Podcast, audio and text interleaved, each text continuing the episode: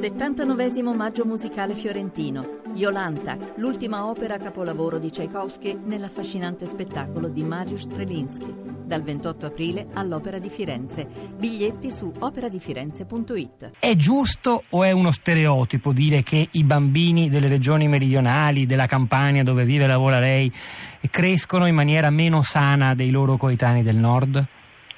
Ma questo sicuramente è, è, vero ed è vero iniziando molto precocemente, direi addirittura eh, possiamo ritornare all'adolescenza e alla salute riproduttiva dei nostri adolescenti, eh, perché le fondamenta della salute anche da adulti si mettono molto precocemente, diciamo dal concepimento al terzo anno di vita, i cosiddetti mille giorni, i primi mille giorni sono i giorni fondamentali per costruire la salute da adulti e questo è molto legato a, a fattori sociali che il sud è vero da un punto di vista geografico, ma è, è ancora più vero perché nel sud si concentra la povertà, la povertà minorile, la povertà educativa, la povertà ambientale, eh, la povertà culturale, eh, che sono tutti elementi che producono salute. Eh, il discorso dell'accesso ai servizi è un discorso molto importante, forse meno importante per i bambini a cui in qualche modo eh, grazie alla pediatria di base che è diffusa in tutta Italia in maniera uniforme in qualche modo rende questo accesso eh, facile e universale diciamo, e anche di buona qualità. Ma il discorso dell'ambiente eh, un, diciamo, inteso da un punto di vista generale sia psicosociale che, che fisico che ambientale è un elemento fortemente eh, caratterizzato da un punto di vista sociale e le tecnologie sanitarie da sole non riescono a superare sicuramente queste disuguaglianze. Il discorso è, è abbastanza diverso da quello che viene eh, diciamo, comun- comunemente comunicato. Diciamo.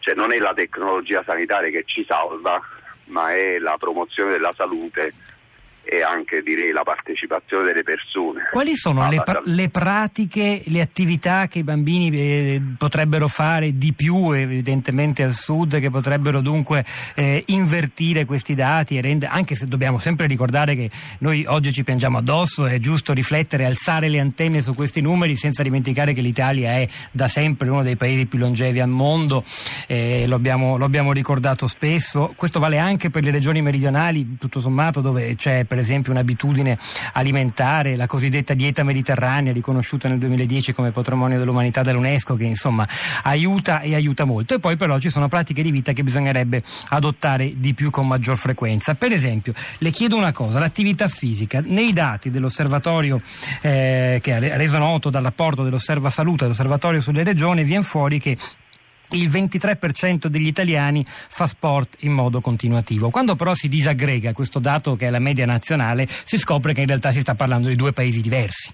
Perché se andiamo al nord, in provincia di Bolzano, la percentuale sale dal 23 a quasi il 40, siamo al 38,7 se non leggo male. Se andiamo in Campania la percentuale scende dal 23 al 17, quindi sono meno della metà i cittadini della Campania che fanno regolare attività fisica rispetto ai cittadini della provincia di Bolzano. Questo immagino riguardi anche i bambini bambini?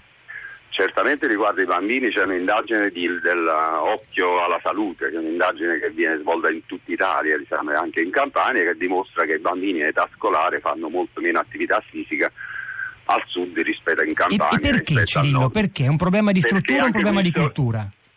L'uno e l'altro ovviamente, le, le, le, scuole a tempo pieno non esistono al sud, e la, la povertà educativa è anche questa e gli spazi dedicati ai bambini nelle città del sud, soprattutto nelle aree metropolitane, sono quasi azzerati, diciamo, è tutto privatizzato.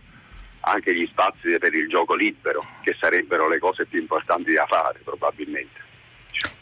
Senta, quanto incide in tutto ciò? Ritorno a Solipaca, che forse si può fare un'idea e ci può rispondere anche su un altro dato, reso noto da un altro rapporto uscito qualche giorno fa dall'Istat, che mette in relazione l'aspettativa di vita e il livello di istruzione. Pare infatti che avere una laurea consenta, qui anche qui, io mi trovo di fronte a una sintesi giornalistica, poi magari voi mi correggerete, chi ha una laurea campa 5 anni di più addirittura.